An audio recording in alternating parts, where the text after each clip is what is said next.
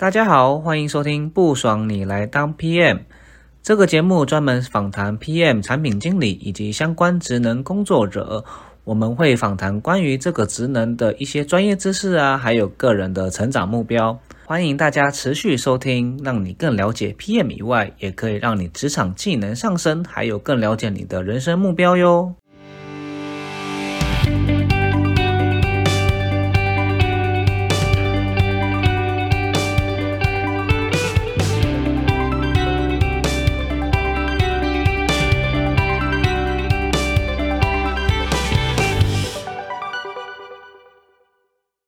非常的 proactive，就是非常的积积极，我有点就是很很惊讶，因为很多人都说啊，我我就这时候就赶快逛逛网拍啊，就就趁趁着偷当清水小偷啊，对不对？你们很多人这样就没有想到，就是说，就是福林还是很，就是说他有办法去争取不同的就是机会，我觉得这是个非常好的一个，我说可以说榜样嘛。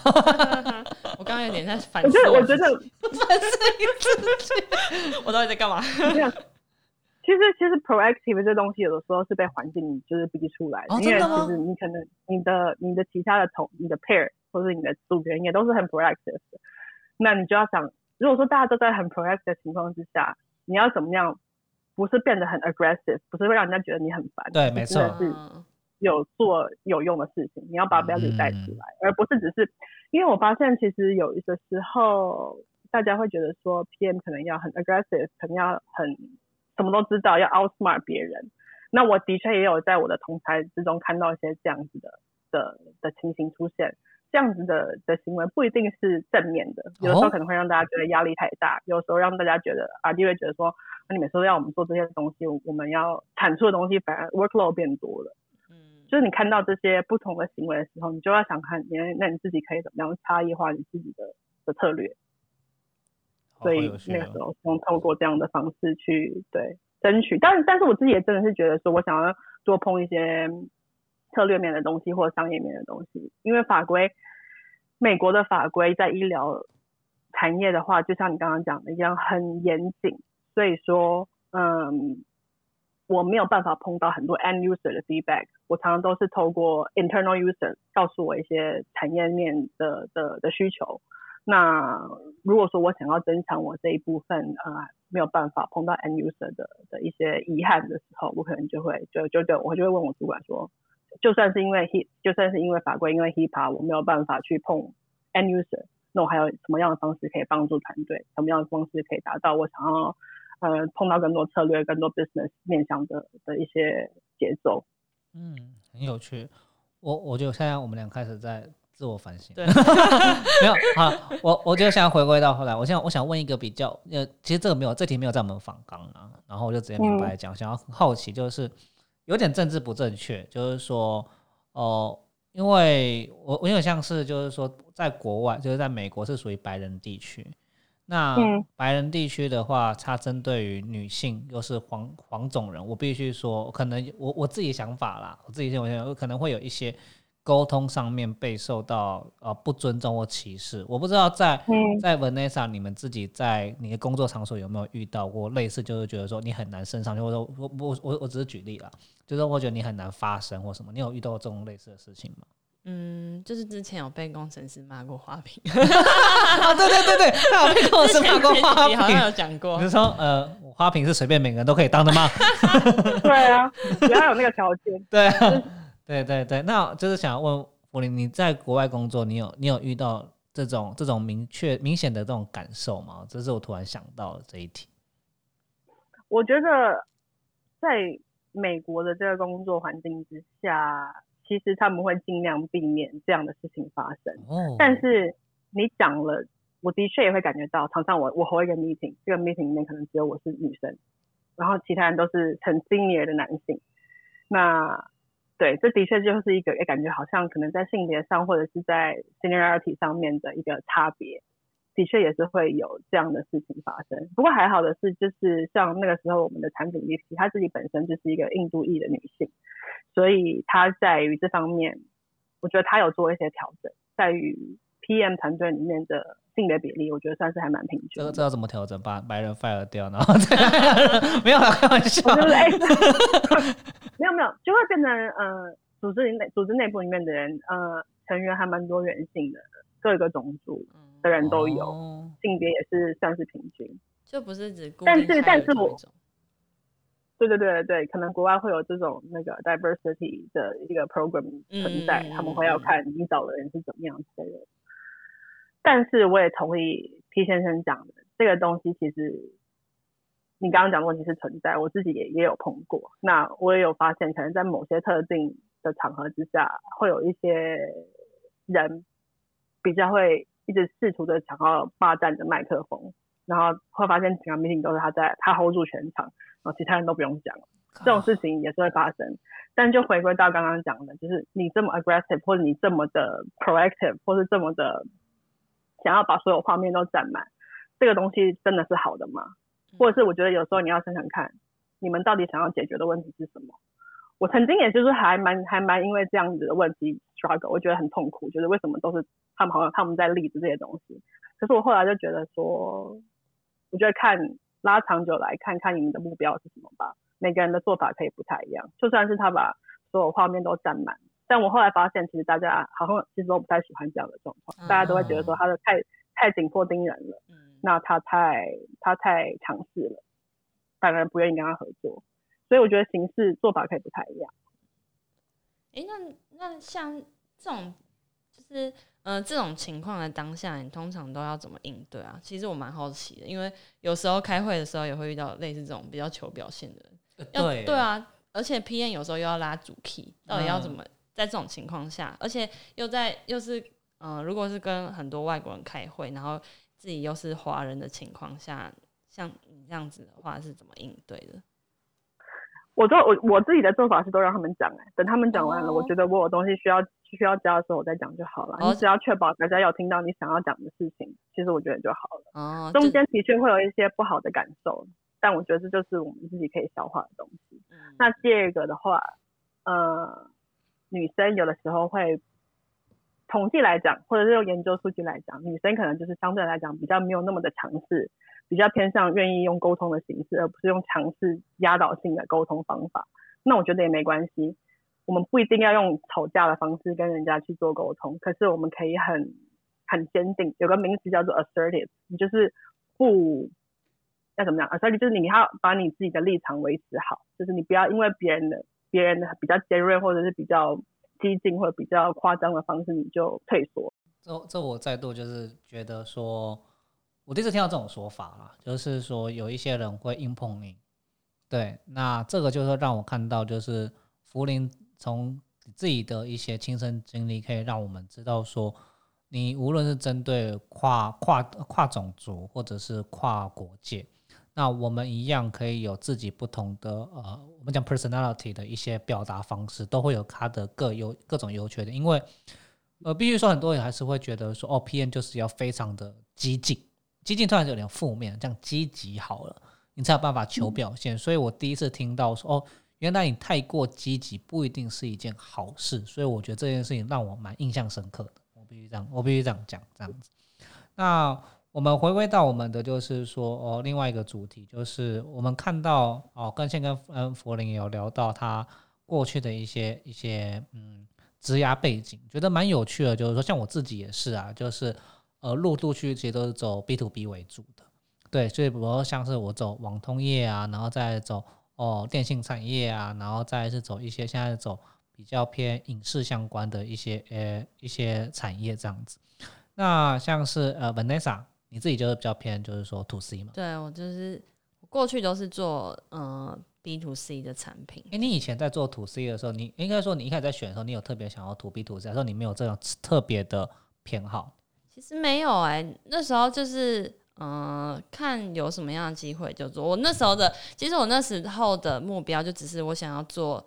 比较大型的系统，像是说 notebook 或是 server 这样子，因为我只是觉得说呃比较复杂系统都能处理的话，那之后。呃，在产业的选择上的广度会比较广。我当时的考量点只有这个，并没有特别想到 B to B 到或是 B to C。但是最近是有特别有在思考这个点，因为最近是要从呃 to C 的产品转换到 to B，那就会因为自己对 to C 的呃产品的想象，是因为离消费者比较近嘛，所以感觉因为离市场比较近，也离消费者比较近，比较能够想象就是诶消费者的需求是什么，可可能感觉比较有趣一点。但 B to B 的话，就是对我来说会有点抽象，因为比较难接触到，所以对这方面的话，就是会蛮想了解说 To B 跟 To C 的产品做起来，还有专案的执行上有什么差异？这样，嗯嗯，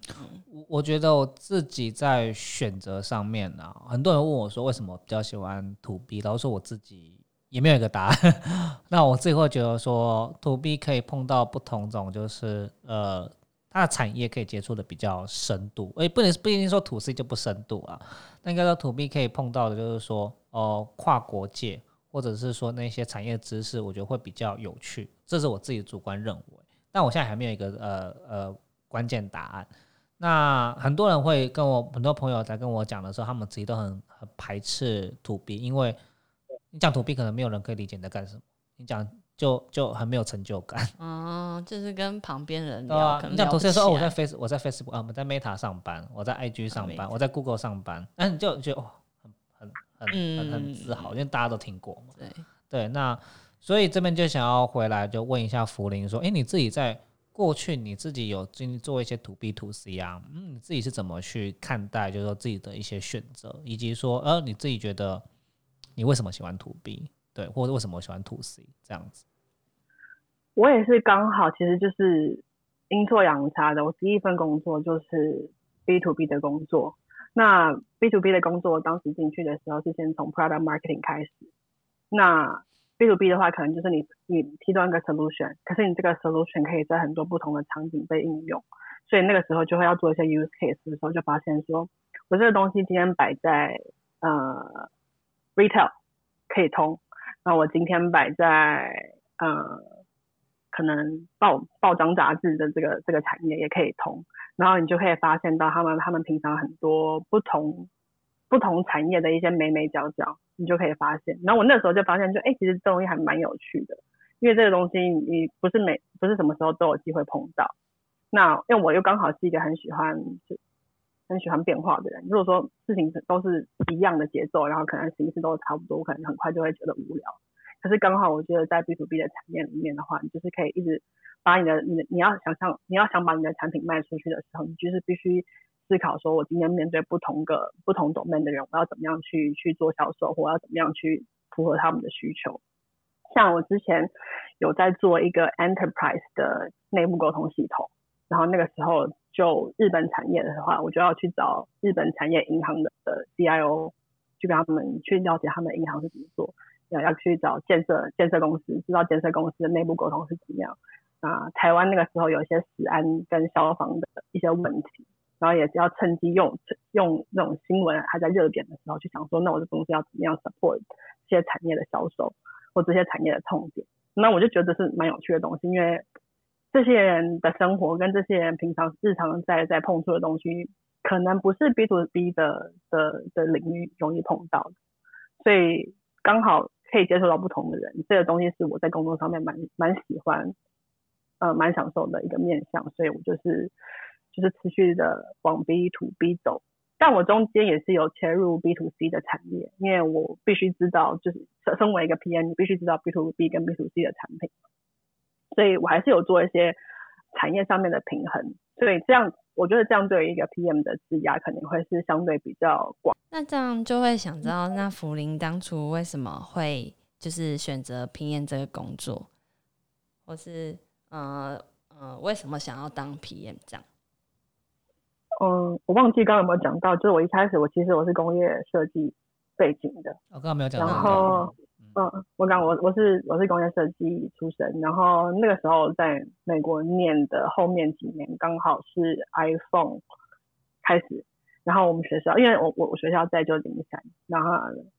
那大家应该都听过 Don Norman 跟他的这 IDO 的的那些。那些人，那刚好到他们就是我们的可能教授或者是校友，他们有时候就会进来去讲一些可能跟 UI、UX 相关的东西。那那个时候就后面几年就开始比较比较去投入 UX 的东西的学习。那在美国也有做类似相关的工作，但是呃，有回台湾之后发现，就是台湾的设计圈跟当时在美国的那设计圈可能有一些落差。那台湾可能相对对设计也不是那么的重视。那我就在看还有什么其他机会。那如果说从 UX 的角度来看的话，当时可以找的工作基本上也就是软体界为主，所以就进入了软软体或者是科技公司。那当时也就是当时的产品是 B to B 的产品。那也是一个就是 UX、UI、UI 都蛮需要被改善的一个产品。那我那时候就跟我的当时的主管讲说：“哎，这东西我们我们改一下好不好？因为实在是太惨了啊！那那当时因为当时是 B to B 的一个一个 solution。那我说，那如果说我们改完 UI 之后，改完 UI、UX 之后，这东西还可以卖给 nuser 还是可以变成 B to C。所以说那时候就从这个这个角度开始切入了 PM。”然后变成 PM 的的这个职涯，那进入之后就发现我还蛮喜欢，嗯，PM 这个角色可以接触到的的环节，因为第一个就可以看到很多不同的人，然后第二个我觉得商业面的 decision making，我觉得还这个这个东西是我蛮喜欢的。如果说以当时设计师的或者 UX 的角色的话，通常我们可能会都会卡在呃某一些某一些怎么讲，某一些步骤里面比较多。比较久，像我记得我那时候，我之前有一个产品，我在跟 UX 沟通一个 dashboard 的设计，那 UX 可能就会在这个 dashboard 设计里面 struggle，也不是 struggle，就是他可能会就会试着想要优化，然后我们那时候就花了三个月的时间优化一个 dashboard，三个月很长哎，对，然后我就觉得很痛苦，就是有的时候，嗯，我觉得方选的角色有的时候 PM 可能就会比较快的去。看不同的东西，那我觉得这种东西我还我还我我比较喜欢，所以我就持续的去去进行。那之后也有进入其他公司，然后发现哎，PM 可以看到的东西蛮多的。那可是因为我的设计背景，其实我并没有了解很多很深入商业的东西，所以我之后才决定说，哦，那我可能要去念一个 MBA，因为我要去念 MBA 的时候，我有比较多商业方法或者一些架构论，我可以去跟比较高层的人告诉他们。用比较有效率的方式告诉他们我想要表达的东西，那也刚好也蛮喜欢这个工作，所以就一直进行下去。听起来就是呃，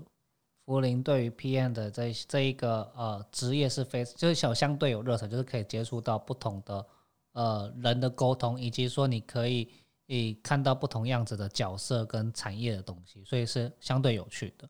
那这个延伸就会想问一下，说，因为我们其实，在前面几集都例例呃，其实例行性都会问来宾的，就是说自己在尽管在现在是 PM 好，产品经理或专业经理，anyway 是哪一个？之后你还会想要再继续往这一个 career path 去走？因为我觉得这个有分两种，一种是呃，有一些人就是他想还是想要当 PM，然后有一些人是他就是想要当 sales 或想要创业，这第一种。然后第二种是，他还想要当 PM 没错，可是他就是觉得要当所谓的 individual contributor，就所谓的个人贡献者。然后现在就是想要当就是呃可能 PM 的管理者。那针对这两个，我我想要问一下，说你自己是怎么去选择你的 career path 这样子？我我这个人对 career path。比较没有那个非常像大家讲的一样，什么三年要怎么样，五年太棒了，终于听到这个回答了。很多人都有，都有那个什么概念，我都屁了，没有啦。其实是要应付面试官。好，请继续。因为我觉得你的计划跟变化常常都是不一样的，所以我觉得就算是我心里面觉得说我三年该是怎么样，但是我觉得好像人生从来也没有照这样的方法发展过。就像就像是我可能我我我两年前我也没有想到我我可能现在会在欧洲，就是所以说我就比较没有那么多觉得说一定该怎么走的的步骤了。那回答你的问题，individual contributor 或者是 people manager，这个我也是 open。我觉得我比较多的就是就是看有怎么样的机会来找你，或者你会碰触到怎么样的机会。那这是第一个。另外一个是，什么？你会不会想要继续当 PM 这个职能？PM，我觉得 PM 这个职能还还还蛮不错的啊。就是目前我没有没有看到什么样我非常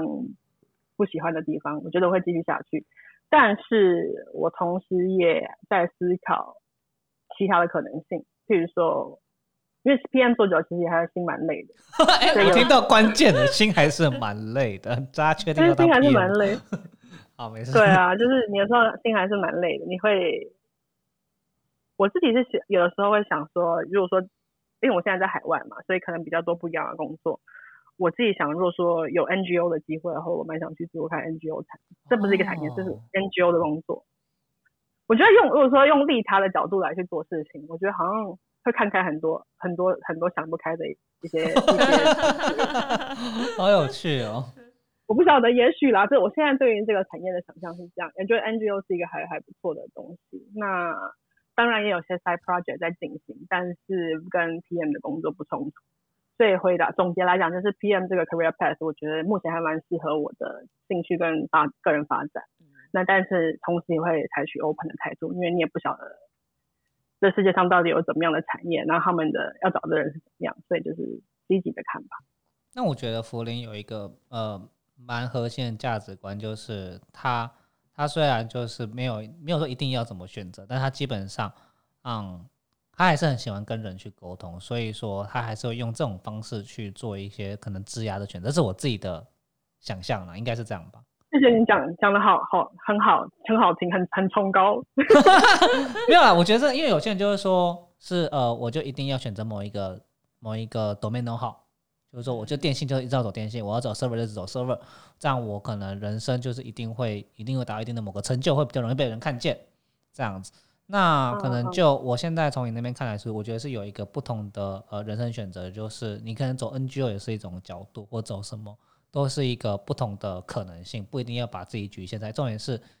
你自己是怎么去想你的，你你你想要过的生活。我我的想法是这样子啊。对啊，对啊，我我完全同意你，因为你怎么能够确定你今天赌的产业一定是赌对的？哎，因为也许对啊，也许有很有很多东西好。呃，像我第一个工作是是是监控业嘛，监控业在我刚入了刚刚入行的时候是一个很不错的产业，但是这几年因为红色供应链的关系，其实基本上，你你如果说你在台湾要做监控业，基本上都做不起来了。那当初读监控业的人现在要去哪里？酷酷哦！我发现到很多人就去了就去了中国的产的监控业，对，但是这个东西就是你就是限缩了你的你的可能性嘛。那我是。对啦，也许也许如果说可能就面试官来讲，或者就其他人来看，也许我的 domain 好没有一个专注在某一个 domain 的人那么深。可是另外一个的好处就是，你也不会限制你的发展性。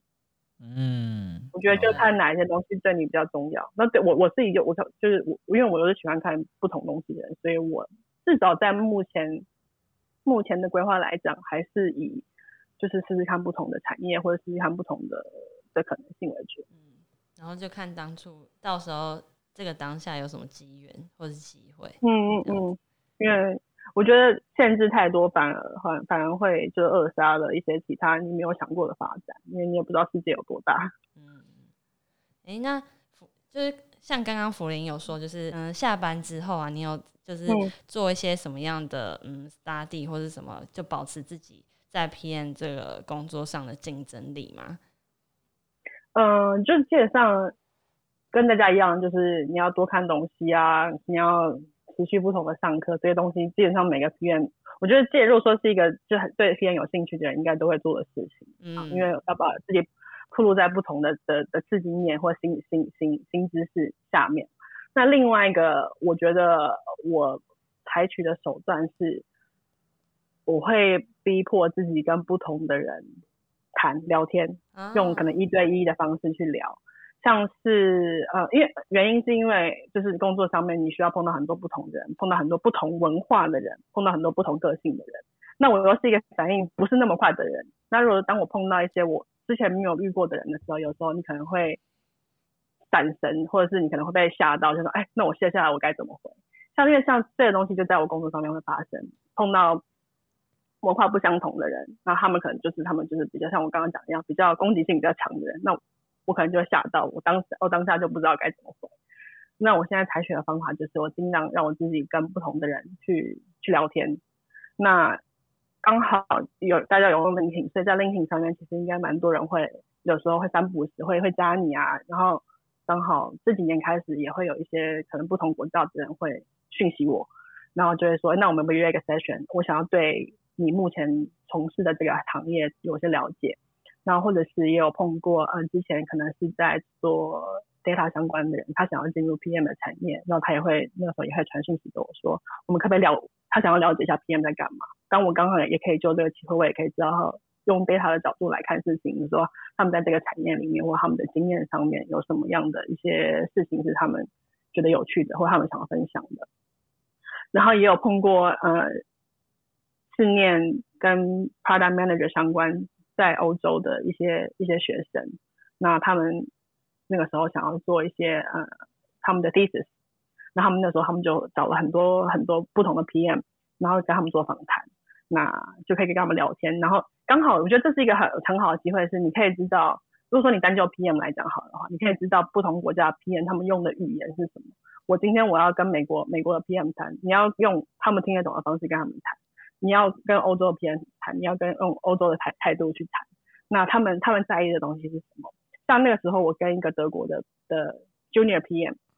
聊天，然后他就说他访问了二十个二十个各国的 PM，然后。我那时候我就问他说，就跟跟那个 T 先生有问到一样问题，我说我觉得就一个女性来讲，我觉得有时候在这个产业里面，相对来讲，我们的话语权可能比较低，或者是我们比较不那么 assertive。那我就说，我就问他说，你那时候你你访问了二十个不同国家的人，你有在女性的受访者里面碰到这样的问题吗？他就告诉我说没有。那我就可以知道说，哦，原来这个东西并不是全面性的。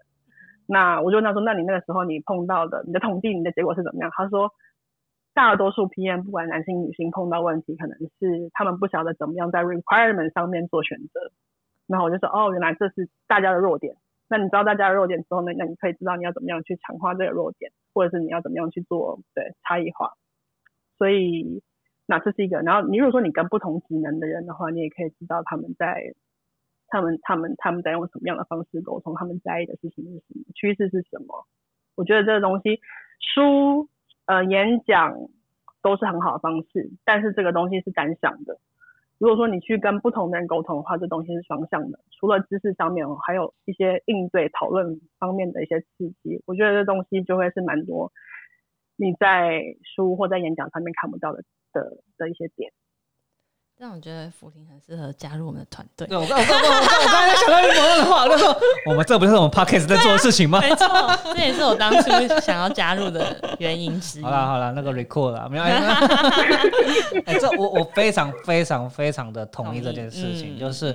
呃，就是我觉得很多时候办演讲，就是你画太多流程或什么东西，你很难知道这一个人是怎么样子的呃思考模式。所以透过 podcast 的模式，也想要去让各个听众朋友去。了解说哦，原来不同的 PM 他针对我的一些困难，他们怎么去解决的，或者是他们呃有什么样子的呃职涯历程的心得，这也是我觉得在做 p a c k e 我 p a c k e 过程，我觉得收获最大的部分。这样子，对，所以请大家多收听，不爽也来当 PM。趁机宣传，太激动，太激动，太激动啊！这样子，呃。不知道福林有没有什么话想要对未来想要当 PM 的人想说？他可能会说不想，最好未来不要当 PM，PM 心很累。像可能我我就会想说，嗯，我不入地狱谁入地狱？笑。我觉得，我觉得现在越来越多人想要加入 PM 这个这个角色，但我会。那也有有的时候也会有些人来问说，那你的经验是怎么样，或者可不可以慢分享一些面试的心得？那我也就会，我都会反问他们说，那你为什么会想要当 PM？真的，只是看到了什么东西有这样子的一个一个结论。那你怎么回答？没有啦，我就我还是会，我还是我只会我只会是先就是先先提个提问啊，你要你要先真的是。看起来很很光鲜亮丽，还是你想要做很多决定，还是你想要碰到很多不同的？嗯，那可能就会有不同的的 solution。那回到刚刚 Vanessa 的问题，对于 PM 想要讲什么话，我觉得有几个点。我我像像我讲的一样，就是很多人想要当 PM，但是我会觉得人多的地方你不一定要去啊。哦，为什么？对，真的哎哎，我没有想到这个角度 哎，我靠，进本日金句，人多的地方不要去。我觉得也不是说不要去，但你但你是你不一定要去，你可以了解为什么大家都要投入。我是看到很多点，这么多人想要进入 PM，可是有没有有没有想过台湾有多少 PM 缺？我觉得哦，很好的 insight。我觉得这个东西是你要想。那你如果说你也去上了这些课了，你也去听了这些演讲了，你觉得这东西还是你的，还是你的人生的一个重要选择的话，那你就要去想，那你的差异点是什么？如果说你们都上一样的课，然后都学一样的方法论，那你跟别你你你为什么觉得你可以在面试的时候脱颖而出？你要怎么样脱颖而出？这是你要想的点。所以你可能要培养其他能力嘛。那 PM 常常都被工程师或其他人讲说啊，你们就只是接收资讯啊，从 A 接受资讯，然后再转到 B，他们就会觉得说，我们可能也许只有这样子这样子的能力。那你们要那不要被不要不要这样落人落人落人口舌，还是落人口实。没关系，我忘了我忘了那个。那你就是要培养跟别人不一样的能力啊，不然的话你就只是，不然你就只是落在那个呃，怎么讲？那叫什么？低成本低成本的这个这个，没错没错。对，就你你也许就只能够就那个薪水上面，你可能就要比别人低一点，或者是怎么样。只是这种竞争就变成红海的竞争，你所以你要有差异化。那再来的话，也许你当你刚好也都已经过关斩将了，进入 PM 产业了，你可能会觉得有点孤单，因为你要面对的东西可能会面面对一群一群一群 RD，一群 Operation，一群一群业务，但是你可能通常都是单枪匹马在面对这些人。我自己我自己在面对这些过程的时候，我有时候觉得说，哎，好孤单，都没有人都没有人知道我的我的心酸，所以我们就是背后很多剑，但是还是要继续走嘛。真的。我知道，我知道你的心酸，好心累。对，所以就是这些东西你要去去消化，那你要怎么样去重新站起来，或者你要怎么样去对消化这些东西，然后让自己的让自己在中间过得好过一点。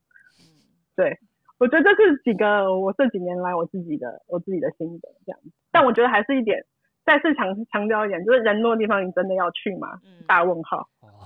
我觉得是不是啊？应该是说换另外一种，嗯，应该可，嗯，应该可以说成是说，就是，嗯，你就是在你想要做这件事之前，先问问自己的心，为什么想要做这件事情，然后要找到对这件事情的意义在哪里。我们快变哲学性质，不过我老说真的是这样子，对对，非常非常的重要，就是为什么嘛？还是去问为什么我自己想要走这个地方？因为听到太多朋友都说。没有啊，我就觉得好像很多人都去，觉得好像不错。嗯，所以刚刚这个句话点破了一件事情，就是人多的地方不一定要去。这句话变成我们节目的标题，本期节目标题没有啦。对，好。对啊。我觉得这这个最后的那个什么内容，就是蛮也算小小冲，蛮蛮大冲击啊，不能说小小，蛮大的冲击，就是一些一些金句这样子。对，就是。对，好。那我觉得最后来跟大家 recap 一下我们今天跟福林讲的一些内容，好，所以我觉得，呃，这次跟福林他其实是在从医疗背景，应该说医疗产业，呃，当 PM 的一些故事，跟我们聊到说，在一个呃外商大型公司的体制之下，他们怎么去做哦敏捷的所所谓的 SAFE 的管理方式。那从这个管理方式延伸出很多呃利害关系，比如说平行的沟通啊，向上的沟通啊，我们怎么去做一些呃这种一些呃 decision making 的一些呃呃方式跟模式。那从这个过程之中，我们可以了解到说，那这这件事情来讲，我们在做这件呃我们在做这些关系的时候要怎么去进行？因为我们可能会面到很多很多不同的。呃，跨国的一些跨，不论不论是国际啊，还是说种族的一些沟通议题，我们要怎么去克服？那最后呢，其实有跟我们聊到，就是比如说他在在做 B to B 的产业之间，我们怎么去做选择？为什么他会喜欢做 To B？我觉得这是个很蛮特别的一个观点，因为大部分人会喜欢做或比较贴亲民或贴近人心的 To C 的产业。那最后还有带到去说，呃，他自己怎么去当 PM 的？为什么想要当 PM？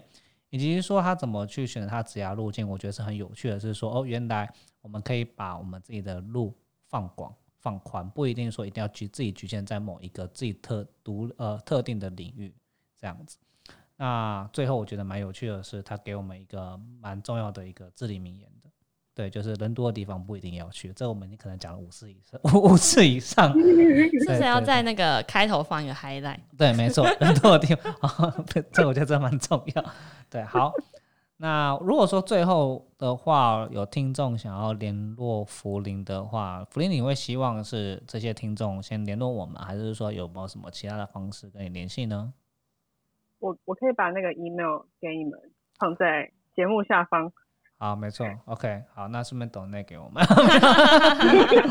好，放 账号吗？对对对对对，我们银行账号那个会那个捐款谢谢那个。好，那如果在最后的话，我们就是来跟那个福林，我们跟 Vanessa，我们来跟听众说一声再见。好，谢谢大家，谢谢，拜拜拜。拜。